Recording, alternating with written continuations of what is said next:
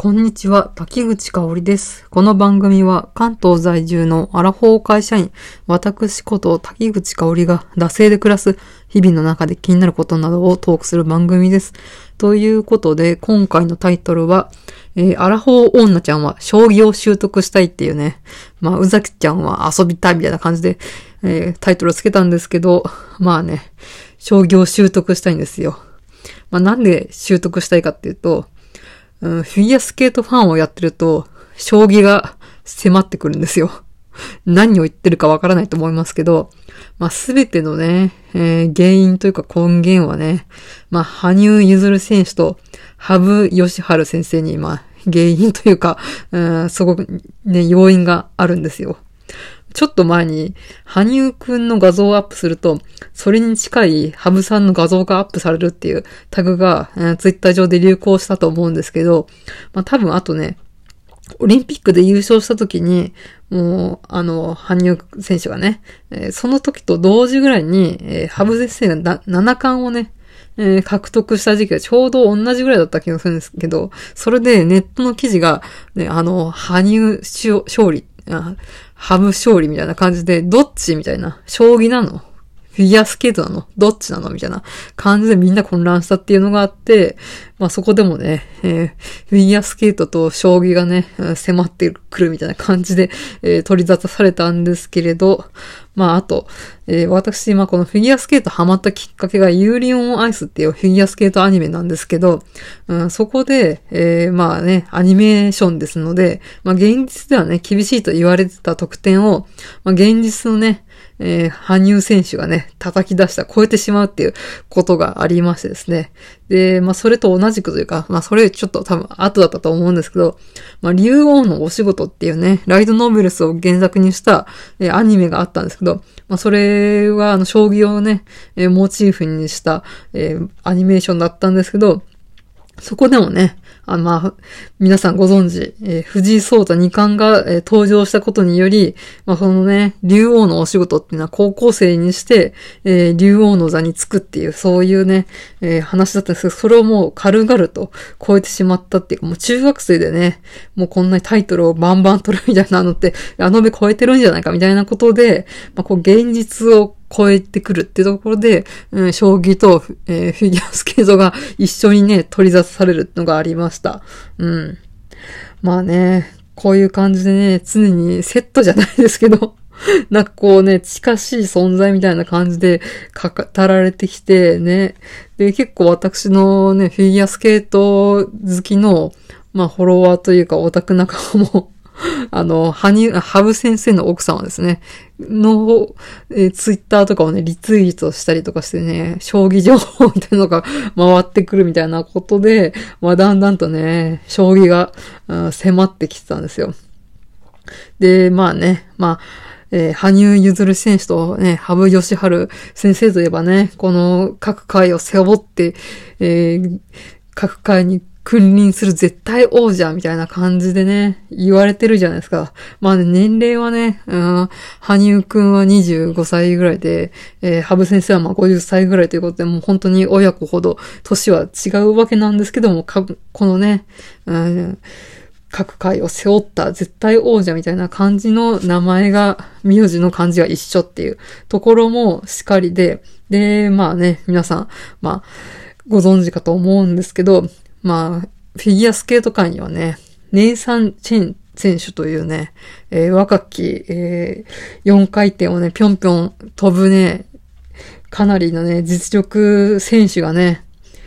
登場したんですよ。で、時を同じくして、将棋界には、藤井聡太、えー、先生ですね。そちらの方が登場して、まあ、両世界ともかなりの激震が走ったということでしてね。まあちょっとですね、そこで二つの世界の距離が近いわけなんですけれど、まあこのね、うん、ユーリオン S の生みの親である久保光郎先生も、実は今年の夏ぐらいから、まあ将棋にはまり出して、もうね、これね、将棋ハマるのを逃れられないなと。もう将棋がどこまで行ってもね、追いつかけてくるなってことで、もうこれはね、将棋習得するしかないなと。ちょっとね、腹をくくりましてですね、まあ、このね、フィギュアをたしなんでると将棋が追っかけてくる件っていうのもあるんですけど、他にも理由はあります。まあ、このね、まあ、この、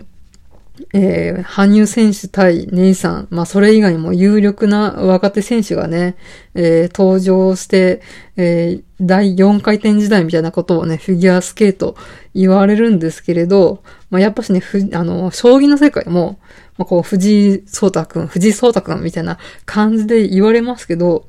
絶対ね、このね、注目される選手以外にもね、絶対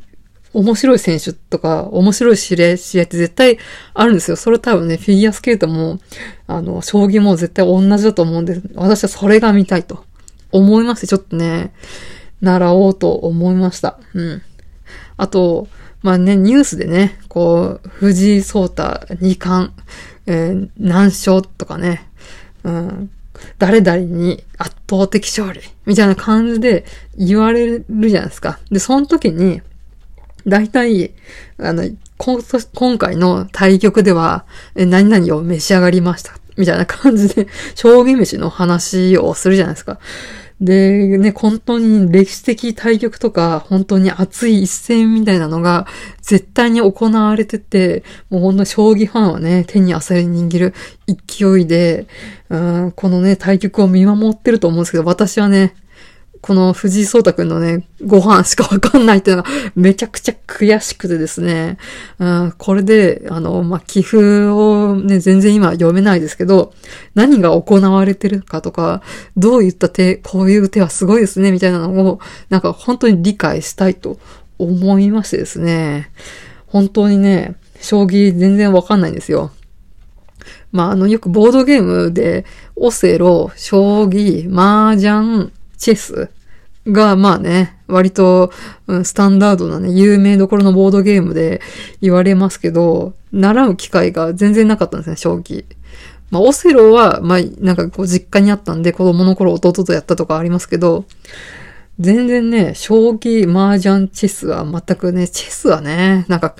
英国貴族しかやんない感じで、なかなか縁がないと思うんですけど、なんかこう、麻雀は、大学生の、なんかこう、ただれた大学生活を送ってると、なんかたしなむ機会があって、将棋はなんかおじいちゃんが教えてくれるみたいなイメージあるじゃないですか。まあ私はね、ただれた大学生生活も送ってないし、で、おじいちゃんも、えー、幼稚園ぐらいの時に母方も、うん、父方もちょっと亡くなってるので、もうちょっとね、おじいちゃんに将棋を教えてもらうっていうのもなかったんですよ。だから本当に、風は、こう前に進むっていうことと、を、王将を取られたら終わりっていうね。それしかね、知らないです。うん。あと、神のみぞ知る世界っていう、まあ、あの、まあ、少年漫画があるんですけど、それの主人公がケイマくんっていう名前なんですけど、その桂馬っていう将棋の駒があるっていうことしか本当にマジで知らなかったっていう。まあ、あとはね、将棋漫画とかもちょいちょい読んだことはあるんですけど、まあ、いかんせんルールがわかんないんで、うん、ちゃんとね、分かってなくて、なんか絵が綺麗だな、みたいな、そういうので読んでたっていうところがあります。ので、ちょっとですね、早速、将棋アプリを入れてみました。うん。まあ、本当にね、初歩の初歩。うん、きっとね、絶対ね、小学生とか幼稚園の この方がね、絶対ね、覚えが早いと思います。大人がね、覚えるのって大変ですよね。ということなんですけど、まあちょっと頑張って覚えてね、うん、ゆくゆくはね、アメバの対局とか見て、あ、この、えー、こんなね、何10って先も読むなんてすごいみたいなのをね、ちょっとね、理解したいと思います。あと、ラノベのね、えー、ちょっとさっきも言いますけど、竜王のお仕事っていうね、えー、ラノベの方も読みまし、まして、今、4巻にね、ちょうどね、着手するところまでね、来ました。うん。竜王のお仕事はね、面白いです。なんか、これはこれでね、竜王のお仕事会でちょっと撮りたいなっていうぐらい、すごいね、熱い将棋ラノベでね、うん、ちょっとこれは個別で紹介したいなと思いました。というわけで、アラフォー女ちゃんは将棋を習得したいということで話してまいりました。はい。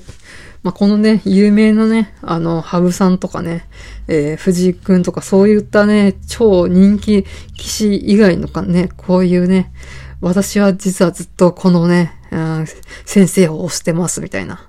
ね、そういうのあればね、ぜひ教えてください。まあちょっと、将棋の渡辺くんは買おうかなと 思ってます。ということで、締めていきたいと思います。えー、番組へのご意見、ご感想は、えー、マシュマロまたは、えー、番組ツイッター、ダセ2018まで、番組ハッシュタグ、シャープ、ダセ黒、漢字でダセ、えカタカナで黒で感想等をつぶやいてください。えここまでのお相手は、滝口香織でした。また次回。